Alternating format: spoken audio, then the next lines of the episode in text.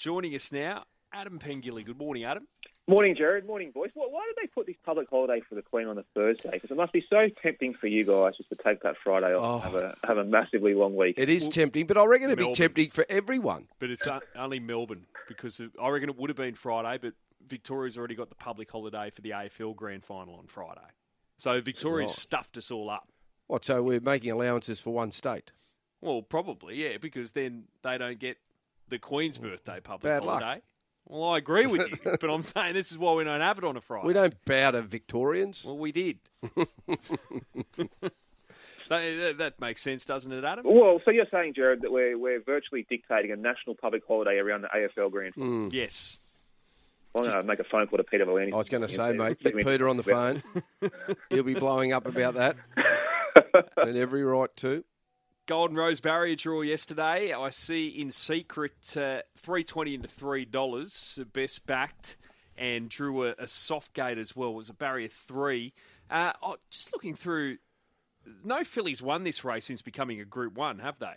Yeah, I was just about to say this, Jared. Forensics is the only filly who's won this race in its history, way back in 2008, I think it was. And even that year, I think the race might have been delayed from the spring to the autumn because of the EI um, crisis. So it has been a Colts race for many, many years, obviously. And I think in secret, she was the first filly to win the Run to the Rose a couple of weeks ago as well, wasn't she? So we usually regard this as a, as a massive stallion-making race, but I tell you what, I think the fillies are strong this year. Um, in secret, obviously, with that soft draw, as you mentioned, in Barrier 3, looks to get a, a really nice run for James McDonald.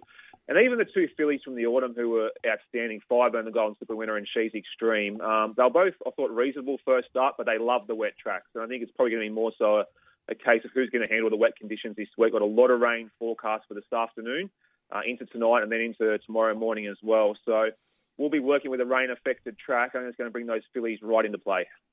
Adams, Hugh Bowman had his suspension reduced.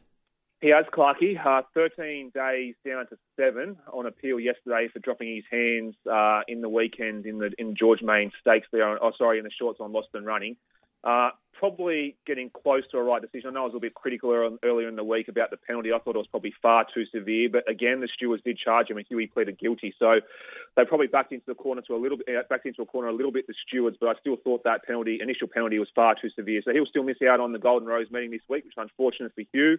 He was booked to ride Best of Bordeaux, so Casey Fogg will have to be searching for another jockey. She'll probably declare that a little bit uh, later today. But unfortunately for Hugh, Hugh, he's going to miss the big Group 1 meeting on Saturday at Rose Hill. Why has this European import night endeavour been banned from Werribee quan- uh, quarantine facilities, Adam? Yeah, it's a fascinating story, Loz. He was due to fly into Australia, probably should have arrived late last night, and had held some nominations for all the big races down there for the spring, including the Cups. The Racing Victoria vets have determined that before leaving uh, the UK and heading to Australia, he was uh, showing developing signs of lameness. So they virtually considered him uh, unfit heading to War- uh, Werribee quarantine, have to go to a separate quarantine facility, which means it's pretty much going to put his, his whole campaign in jeopardy. And Ciaron Maher and David Eustace are going to take over the, the, the training of the horse. The owners were just said, well, if that's going to be the case, we're just going to bypass Victoria. If he's right to go, we're going to bring him up to Sydney and, and try and race him in Sydney. So quite a fascinating story. Obviously, Racing Victoria got those strict protocols over there on all, all horses they screen before they head into quarantine or head on the plane, head into quarantine down in Australia. He's one horse that probably won't be seen in Melbourne for the spring. What way are you leaning this weekend, mate? Early Yeah. doors for the finals.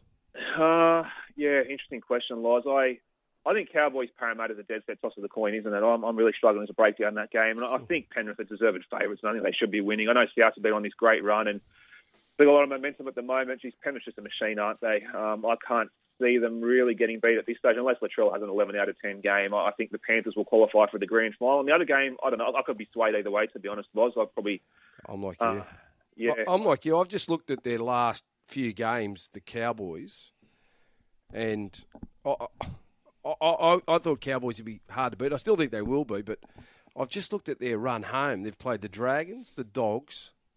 They got beaten by the Roosters convincingly. Then they played the Warriors. Then they lost to South. Then they played a Penrith second grade side. And then they beat the Sharks first week of the finals, but they conceded 30. yeah, and that form line hasn't stood up very well, has it? No, no. Whereas you look at Parramatta, they've taken on some big teams: Penrith, well, Manly, Souths, uh, Storm, Penrith, Raiders in finals. So I, I don't know. I don't know which way I'm going. I'm probably hmm. confusing myself here. No, I think you you might have found a bit of a nugget of gold there, Loz. False form, you're saying? Fault for the there Cow- could be. Well, the hmm. Sharks' form was a bit inflated, wasn't it? Hmm. Gentle, gentle on the Sharks. We know it's personal with you and them. Can you leave it, please? They're already knocked out. You can let them just take a breath. Uh, I've ju- I've ju- I don't know. I don't know. While you ponder that, we better get a best bet off Adam today.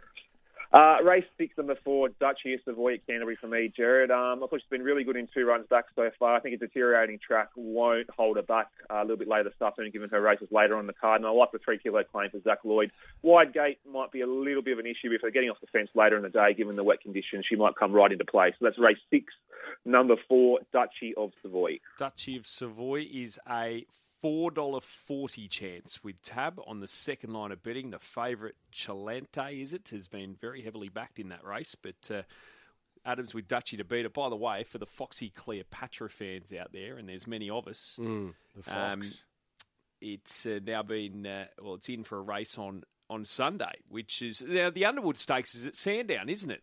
Sunday, yes. There's no racing because of the Well, grand the grand final. final, but, but that's right, isn't it, Adam? They're Yep. run- running the Underwood at Sandown now. Yeah, Foxy doesn't do Sundays, mate. Well, No Foxy, well, Foxy's in for No race way. for race two, a fourteen hundred metre race on Sunday. Yeah, well, don't get too comfy She's there. straight to the big carnival, mate. Fox is on the couch, mate, on Sunday. Straight to a Group One race day.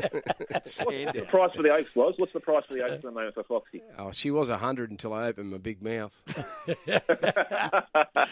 Uh, no, I don't. I, I, I, I think she's about what twenty six bucks or something. Uh, last time I checked. VRC Oaks. Hang on, here we go. It is a twenty-one dollar Oh, chance. 21 bucks. Jeez. Go the Oh, Fox. jeez. There She you hasn't won a go. race yet, and she's firming. Oh no! How do, what do people ran do well. here? She what do people well. do? So the traders are scared of me. Dicko's scared of me. As soon as I mentioned it, he wound it in. Well, they they opened it at fifty-one, and mate, that was a good run. Well, straight away, what did I say to you on the text? Get to a mile next mm. start. She's only opened at fifty to one. Mm. Fifty to one, twenty-one I know some now. people have got a hundred. Um, all right. Oh, gee, someone's mm. really angry about your problem with the Sharks on the text line, so we better oh. leave it there, Adam. Have a good day, boys. mate. See you, boys.